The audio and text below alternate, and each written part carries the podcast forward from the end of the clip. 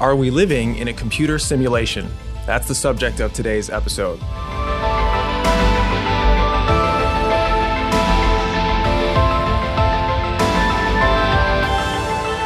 Hi, my name is Keaton Halley. I'm here together with Paul Price. Hello, Paul. How's it going? Pretty good. Um, and today we're going to talk about this idea of whether all that we see and observe around us is uh, not real, but rather merely a computer simulation. First of all, let, us address why we should even talk about this subject. It's um, is, is it only crankpots who would uh, propose something as, as radical as that?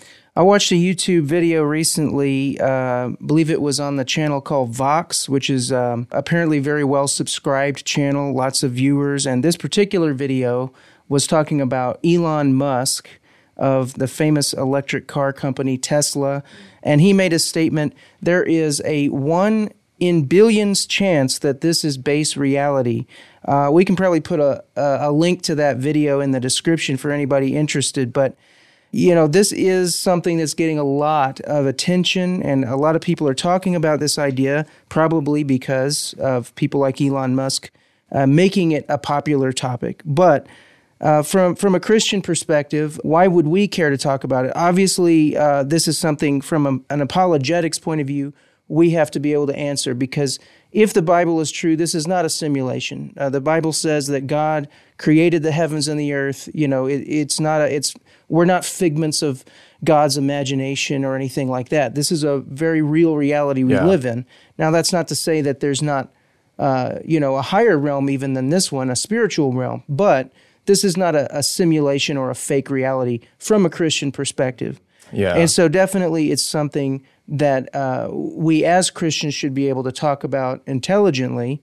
So I'd be I'd be curious to hear your thoughts. I, have you know I've got a couple of different angles that I think we could approach this question from. Sure, I've come across the idea too. It's it seemed to be to become more prominent uh, in the news media. There was a big conference back in 2016, the Museum of Natural History in New York, where a bunch of scientists and philosophers got together to discuss these ideas and. Um, you know, you mentioned Elon Musk puts the probability that we're in a simulation extremely high.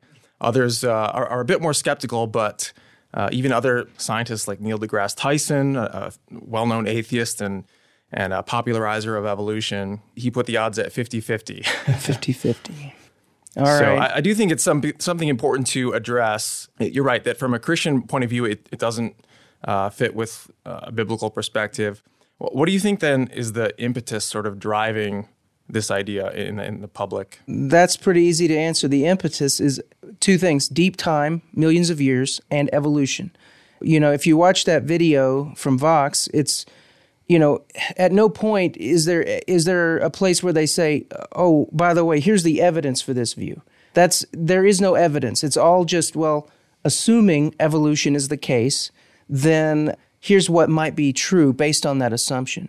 And the, the, the assumption of evolution itself, the assumption of uh, billions of years of, of undirected gradual change, that's never even questioned. Yeah, you know? right. So uh, that, that's the first thing that we can say is that the whole thing is, is nothing more than evolutionary speculation. So, but uh, go ahead. What I've seen too, you know, the basic idea building on that foundation, they're saying that um, well, look, if civilization continues long into the future and we become more and more technologically sophisticated, eventually we'll reach the point where we have simulations that are detailed enough that they can accurately represent reality and be indistinguishable from it. And then, uh, given you know an indefinite future, it's almost more likely they say that we would be in one of those than the real world if there are so many more of these simulations occurring. Yeah, that, well, that's the whole the, the logic sort of behind it. Yeah, well, Keaton, both you and I have written articles on creation.com dealing with the question of consciousness and thought. And, you know, I think we would both probably agree that consciousness has, as part of its fundamental nature, the ability of having free thoughts the idea that every single process of your brain or mind is somehow predetermined by the laws of physics um, or, or by the laws of you know algorithms or computations.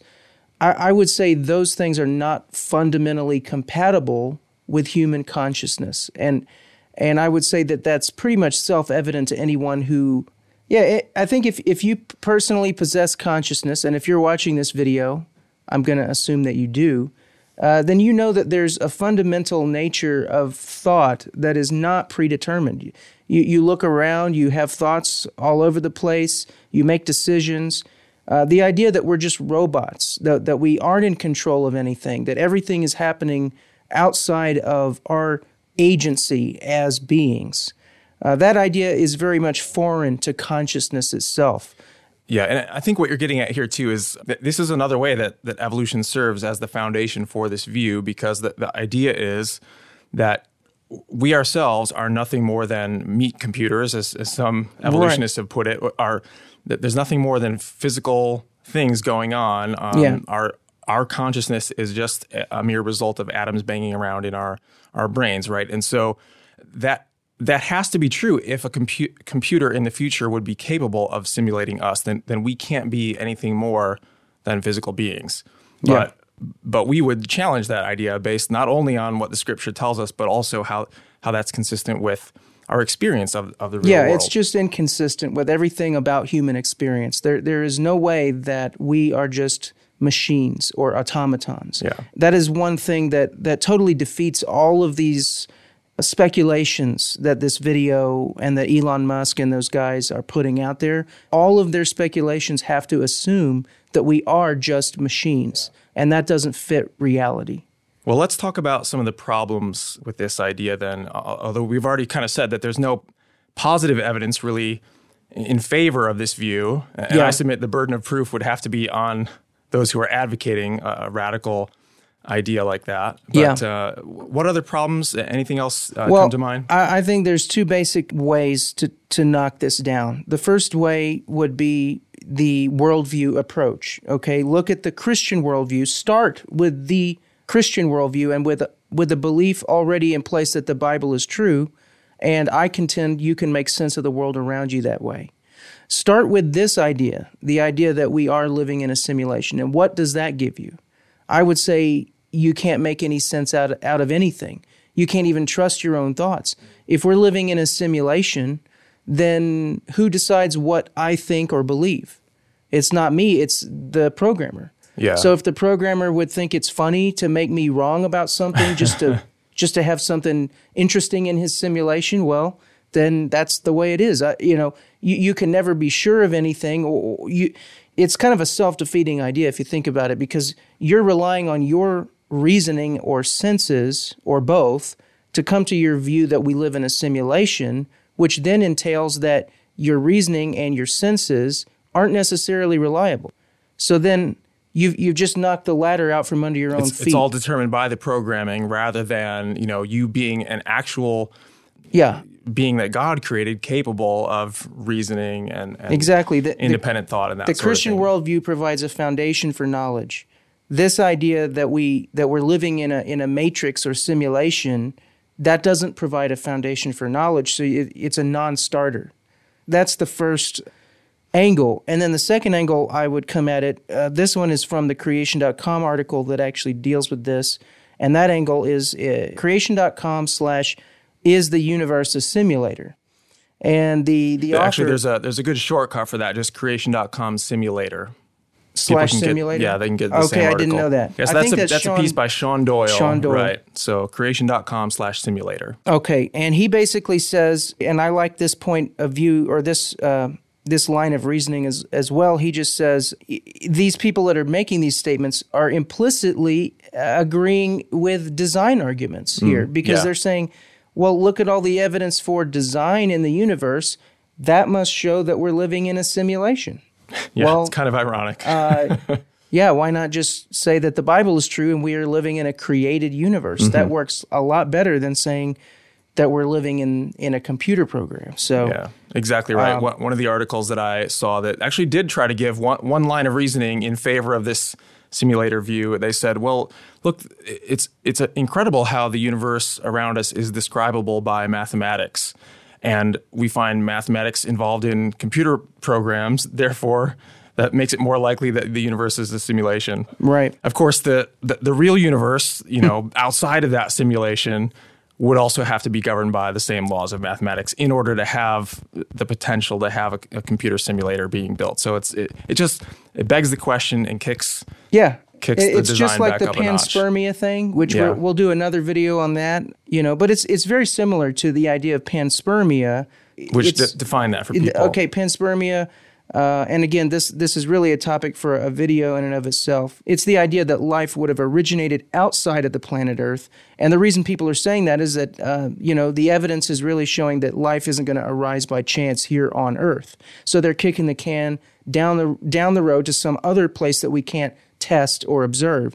And this is really the same thing, just a different angle. Instead of saying life originated on another planet, they're saying, well, this this planet isn't really real, and the the real reality is something inaccessible to us that we can't really directly test. Yeah. And so it has the same problem. It doesn't answer anything, and all the same issues that uh, are leading us to this idea would exist on that theoretical other plane of existence. So it's it it essentially causes an infinite regress. You know, if that if that world, what what about that world? Is it a simulation? And then the the other world is it a simulation? And how, Yeah. how where does it end? Yeah. You know, where's the base reality? How do you get to that? Yeah, So fair point. Well, why don't we um, wrap it up by talking about sort of the implications of this uh, worldview? What, what would it mean for our own meaning and purpose if we are nothing more than zeros and ones, uh, sort of a, a computer game, as it were? well, have you played Lemmings? Uh, yeah, yeah, years ago. I think that's what it would mean. All right. That In other words, there is no purpose. it- yeah. In other words, if you're if the player of the computer program clicks for you to get a bomb and explode, then that's what you'll do. It doesn't really matter. It's just just a game anyway. And and by contrast, the Christian worldview, of course, um, gives uh, human beings value and, Yeah. and purpose and meaning. We're made in the image of God and we're Exactly. loved by our Creator, and so um, much more healthy way to look to look at life. I I would, would say it's a much stronger foundation for having a purpose in your life. yeah, So a good take home message is that your life does matter because you're not a simulated being. You're a real being. yeah. Well, thank you to the listeners and uh, viewers for watching, and we hope you will like this video and subscribe to our channel. Oh, and and give us your thoughts, by the way, in the comments section Yeah, because uh, I would like to hear all of your thoughts on simulation theory and if you've found evidence that you are a real person. All right, sounds good. Well, this is uh, Keaton Halley and Paul Price signing off.